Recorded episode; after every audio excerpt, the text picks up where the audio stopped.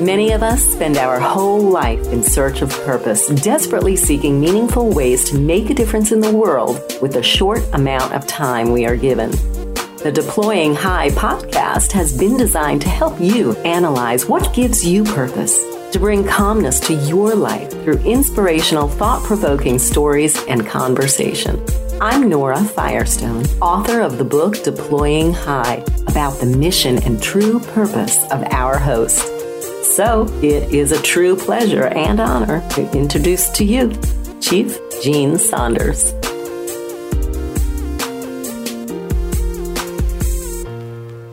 Hello, everyone.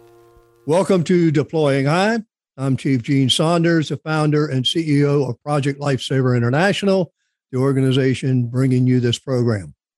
You know, about a year or so ago, I met a very, very interesting person he has written three books. He has become a life and leadership coach. And without going into too much more and taking all the program, I'd like to introduce my guest, Mr. Jason Redman. Hey, Jason. Hey, Chief. How are you? Thanks for having me on. Happy New Year to everybody out there. What I'd like to do is, is kind of talk about how did all this come into being? And I know from reading your book, The Trident, that it was not always a positive view. And I think your book sends a very resounding message to anybody that reads it that no matter where you are or what you are, it can always change it. So let me ask you you spent 11 years as an enlisted SEAL and 10 years as an officer, correct? That's right. Kind of bring us into view as to where was your your aha moment and tell us how all that built up because I think people would love to hear about how you took one attitude and swung it into such a positive one.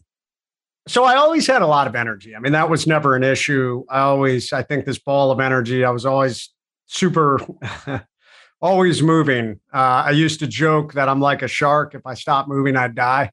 And some of that, when I was younger, that energy might have gotten put into the wrong places. I, I was willing to work hard, but I also really wanted to play hard.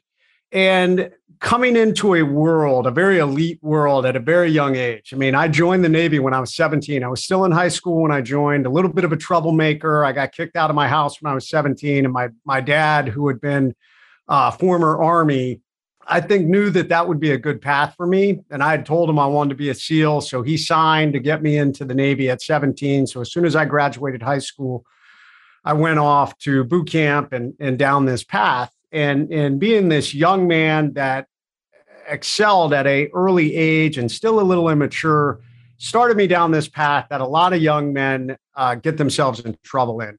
But what happened is I even though I was excelling as a young SEAL and as a young man, I was I was intelligent enough and I was talented enough to do well in my career.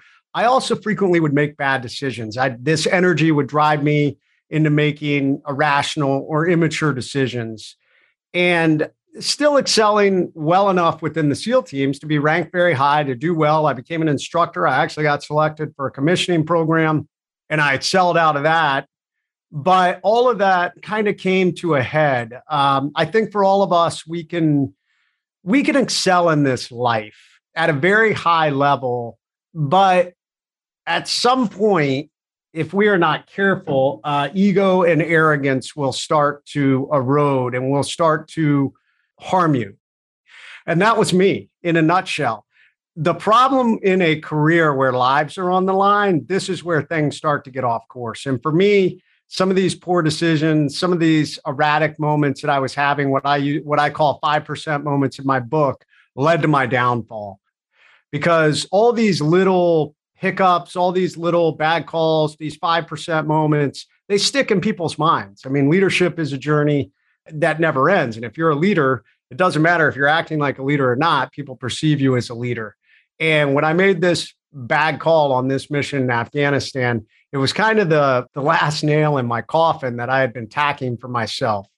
And a lot of guys just said, hey, man, this guy's dangerous. He's going to make a decision that's going to get us killed we don't want this guy to lead us. And, you know, fortunately or unfortunately, however you want to look at that, in the SEAL teams, we actually have the latitude to do that. Our enlisted guys are really the the the lifeblood of the SEAL teams, and the officers are uh, are are tremendously valuable.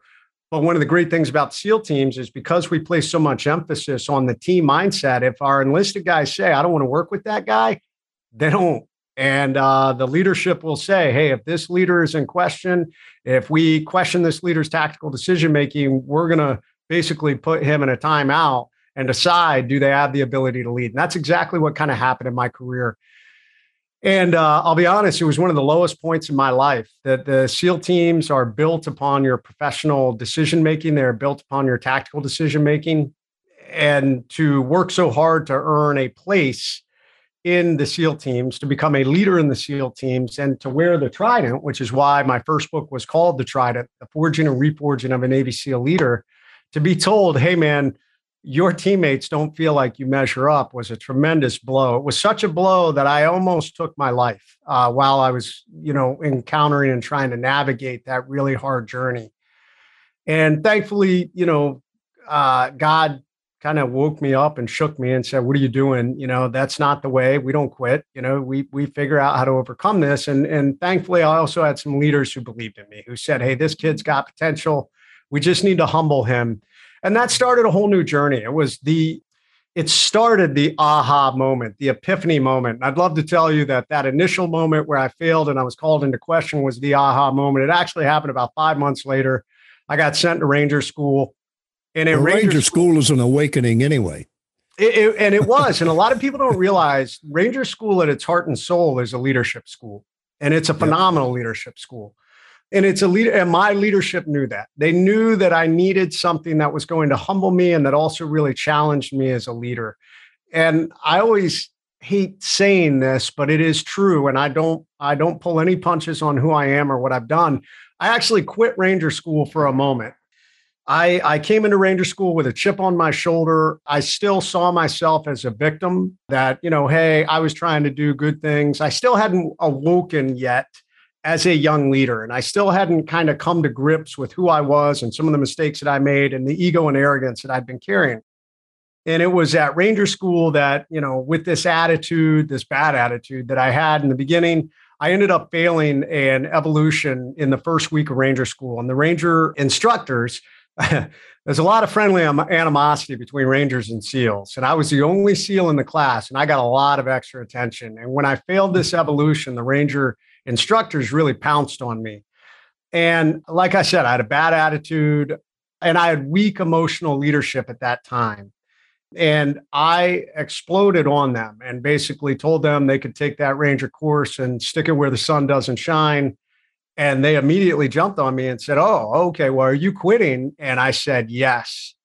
I immediately regretted it, but it, um, you know, the, the, you can't take back a bullet you've already fired. And that's a really important point in this life. You know, oftentimes it's really important to manage this muzzle we have in the bottom of our face because frequently we will release rounds that are really hard to take back. No different with a gun. Oftentimes it's more important to not take a shot than to take a shot. And it was in that moment that it started a, a, little bit of a domino progression that almost could have really ended my career. And thankfully, there were some great leaders, including the um, the Ranger School commandant, the colonel of Ranger School, and and my SEAL commanding or the SEAL officer who had been my commanding officer and now was our major commander on the East Coast. And the two of them were friends, and they gave me a second chance and allowed me to go back. I had to start over a whole new Ranger School class. I started and I, I ended up in Ranger School jail for a month where I walked around Fort Benning, Georgia, picking up trash for a month.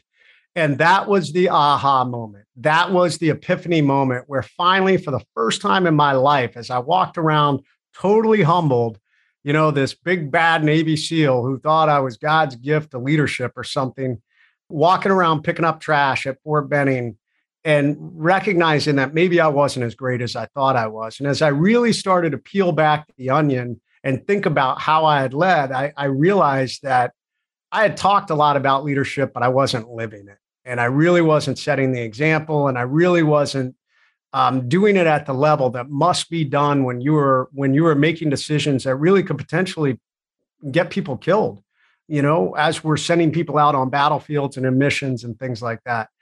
So that was the aha moment. And that really started a journey of leadership that's continued to this day.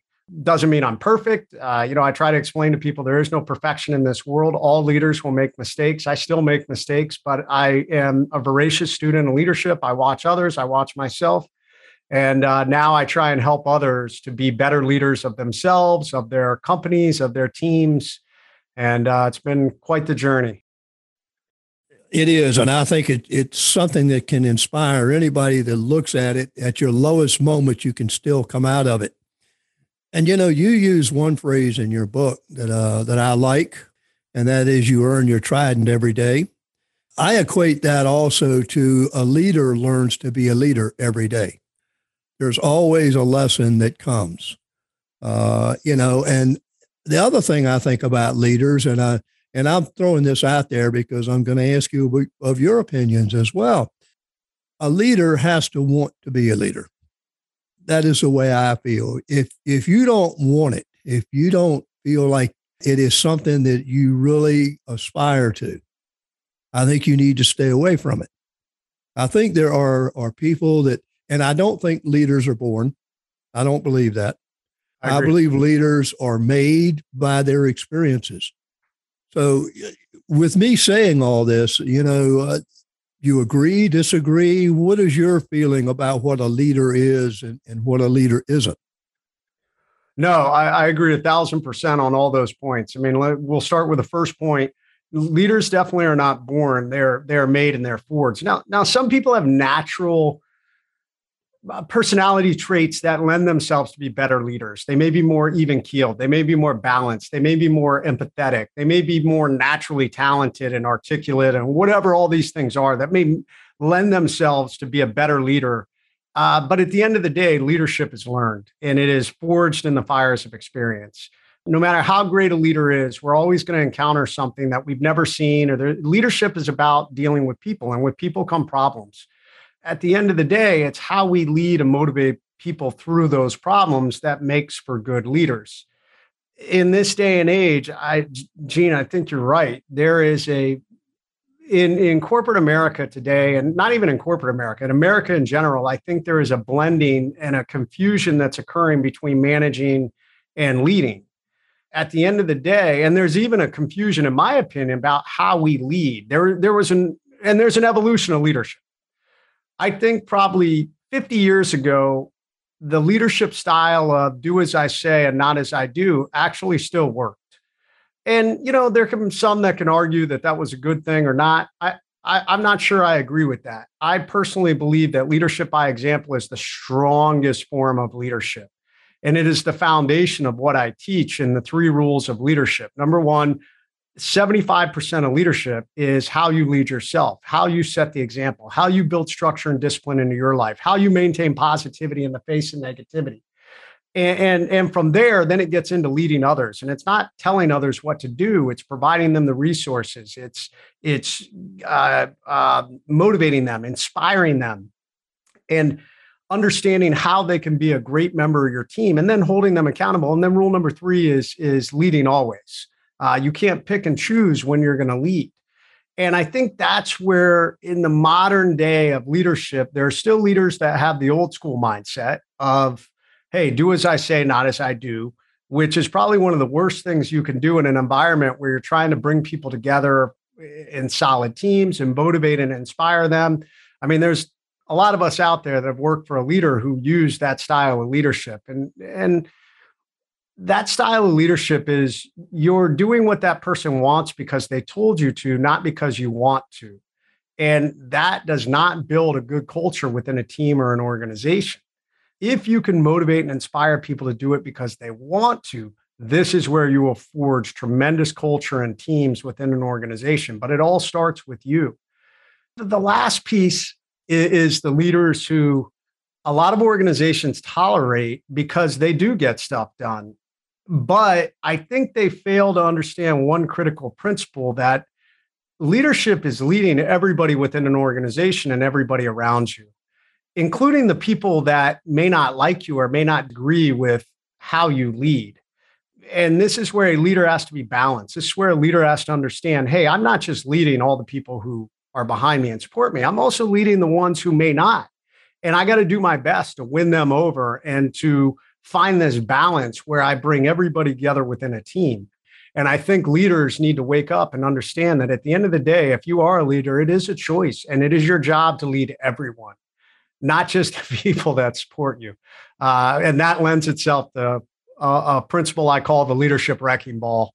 It's the leader that gets things done, but they'll just knock down anything in their path to make it happen. And what's dangerous is some organizations will tolerate that because they still manage to get things done, but it leaves a path of destruction behind them. But you know, the one thing I found, uh, and and by the way, I don't know if I ever told you this, but I was a Ranger School grad, so I know about the sixty days of abuse. So, in fact, uh, a good friend of mine was a commandant when I went through Colonel Tex Turner, who now lives in uh, Williamsburg. But anyway, eh, you know, you're talking about the wrecking ball, and I and I agree with you. However, I think there are times, and a leader needs to learn when it is when he or she needs to step out there and let it be known. And uh, I think a lot of it goes to as you stated in your book about the mission and so forth, it goes to the welfare and the successfulness of the mission, knowing what it's going to take, and not not uh, wanting to go second best, not leading your people into something you know is going to be a disaster because you're not getting the support you need. I can identify with some of that, and this is certainly you know, and you're talking about how you almost wrecked your career uh, I know what that's like. I can tell you, I know exactly what that's like because some of your leadership sometimes is not in tune with what you're doing or what your unit is doing. And uh, we all know that those things happen. And I think leaders need to forge a style. Uh, you know, there's one thing, uh, and, that, and I was fortunate enough to used to teach some leadership, and that's why I agree and loved your approach to it and what you say. You know, being Ranger School, you remember the 11 principles of leadership uh, that was hammered all the time. Well, I believe there's a couple of more besides those 11. Besides the technically and tactically proficient and know your men in the welfare, look out, so forth, seek responsibility, take responsibility for your actions. I think there's one more. And I used to use a movie called Patton with George C. Scott. And there was one scene in there where he's trying to move on Bastogne. And I, I don't know if you've seen the movie or not. Knowing you, you probably have. And I'm sure you'll remember this. And I use it all the time in my classes. And the weather was going against him, and his staff was complaining. And he went into a rage and basically said, There are good men dying out there. We're going to get there. Pretty much come hell or high water, we're going to get there. And then he calls the chaplain in and says, I want a weather prayer. Well, following that, his aide comes up to him and says, General, you know, your staff sometimes can't tell the difference between when you're acting and when you're not. And I thought his response was tremendous. He said, It's not important for them to know, it's important for me to know. And I believe leaders, and reading your book, you developed it, have to have a degree of showmanship. They have to know when to turn it on and when not to turn it on. How do you feel about that? I, I agree. There is a time that, uh, and, and you know, I'll, I'll even take a step back. I don't mean people are going to disagree with you in leadership, and it doesn't mean that you're soft and just bow down to what they want. There's a hard and soft time for leadership. And that's why balance is so critical. When things are not critical, this is when we're trying to build our teams and we're trying to bring people together to the center to accomplish our mission. But at the end of the day, it has to be about the mission. Whether you, whatever team you are a part of, it has to be about accomplishing that mission. And everybody on that team has to understand that. It's in the most critical times, though, in the most high stress times. Like, yeah, I mean, awesome example with Patton. They had to get to Bastogne. And it became at that point that guess what? Regardless of your hopes, fears, desires, guess what? This is happening. And it was at that point that Patton had to stand up and say, this is what we're doing. Although Patton had built tremendous credibility before that moment.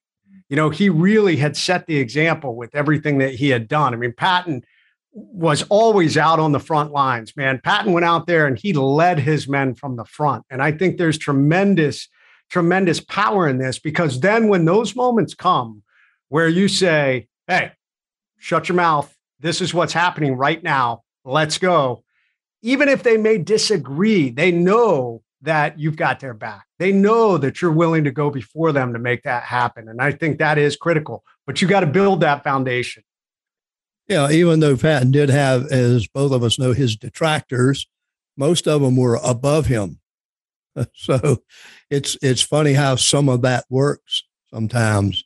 But um, I, would like to go back to when you went back to the teams, how you had to build back, in a sense, as you said in there, reforging your leadership.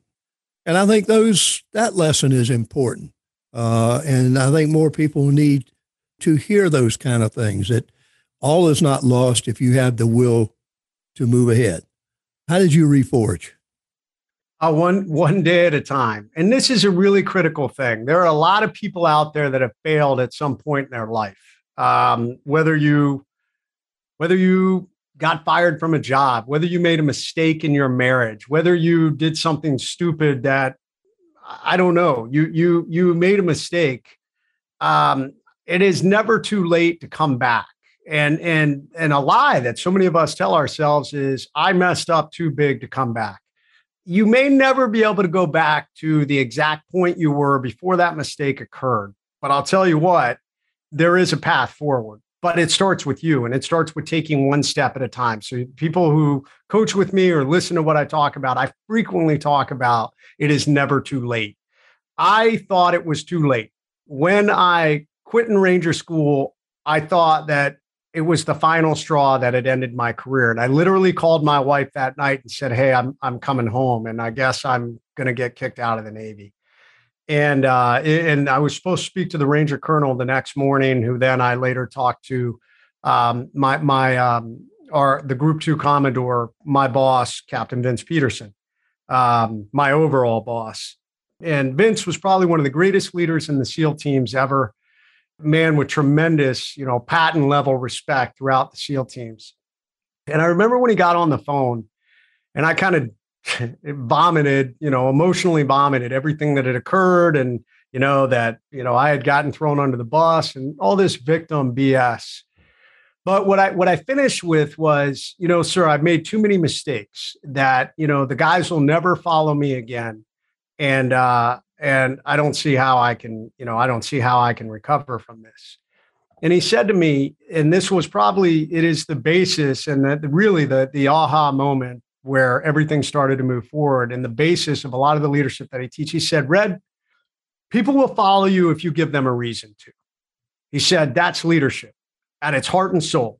So he said, go back, get in this course, kick it in the ass, and come back to the SEAL teams and give the guys a reason to follow you you know, at the end of the day, it's you looking in a mirror and saying, "Hey, man, I did everything I could to lead myself at the highest level," and and you will then have the people that follow you because you're setting that example. And for the outliers who you know never want to give you that second chance, oh well. Well, it appears to me you've succeeded very well, Jason. You know, just from my point of view. Move into something else. You know, you talk about it, what it took to come back and reforge and be a leader again but you had a devastating injury. What within you, or what did you have to do to bring it back from that injury, to bring yourself back from that injury? And I, I've read the book, so I know what you say in the book, but our listeners don't know.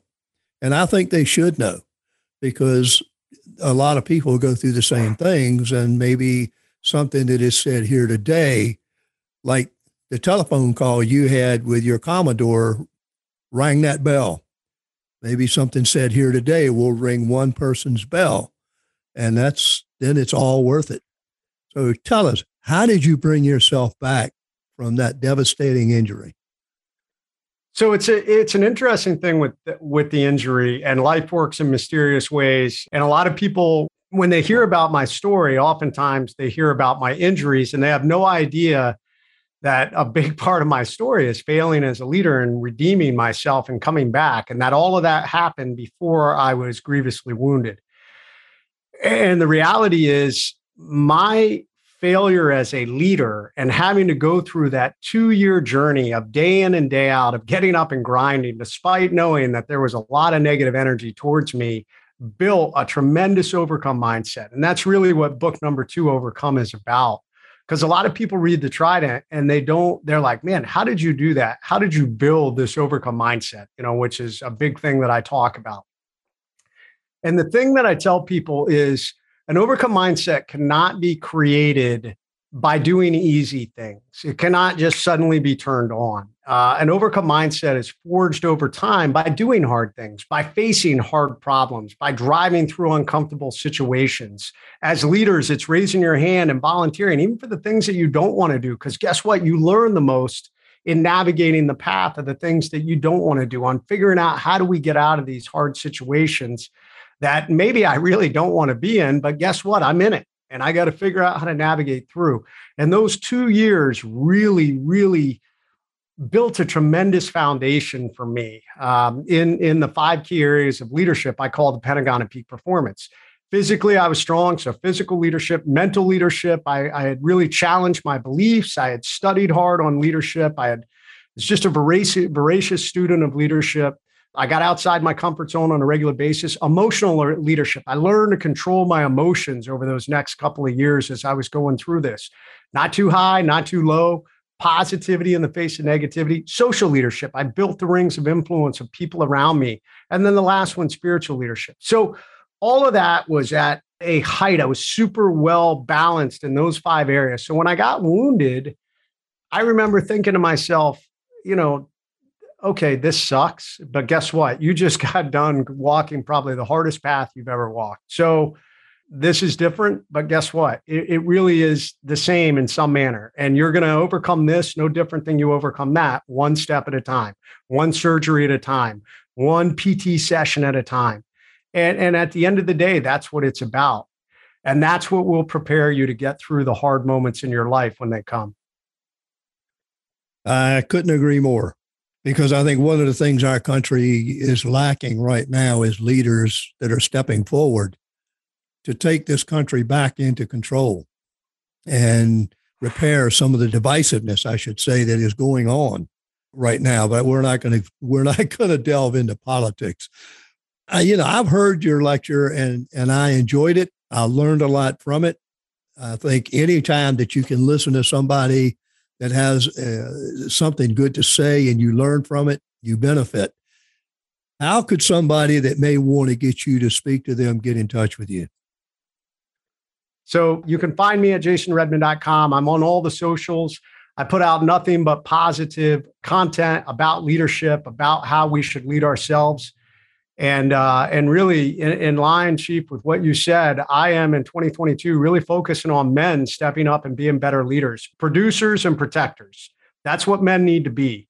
And uh, and we need more men, especially in this country in this day and age, step up and do that. And and that's what I am trying to put out, and what I'm trying to help individuals to do. I want to thank Jason for being here today. His words have been tremendous and beneficial and you have been listening to Deploying High. I'm Chief Gene Saunders, your host, the founder and CEO of Project Lifesaver International. Have a great one. Thanks for listening to this episode of the Deploying High podcast with Chief Gene Saunders, brought to you by Project Lifesaver. Deploying High would like to thank all of our supporters across the country and around the world. If you'd like to help support the podcast, please subscribe to our channel, make a donation, and don't forget to tell a friend about us. All proceeds from the Deploying High podcast go to support Project Lifesaver. Online at projectlifesaver.org, the original oh 501c3 nonprofit organization.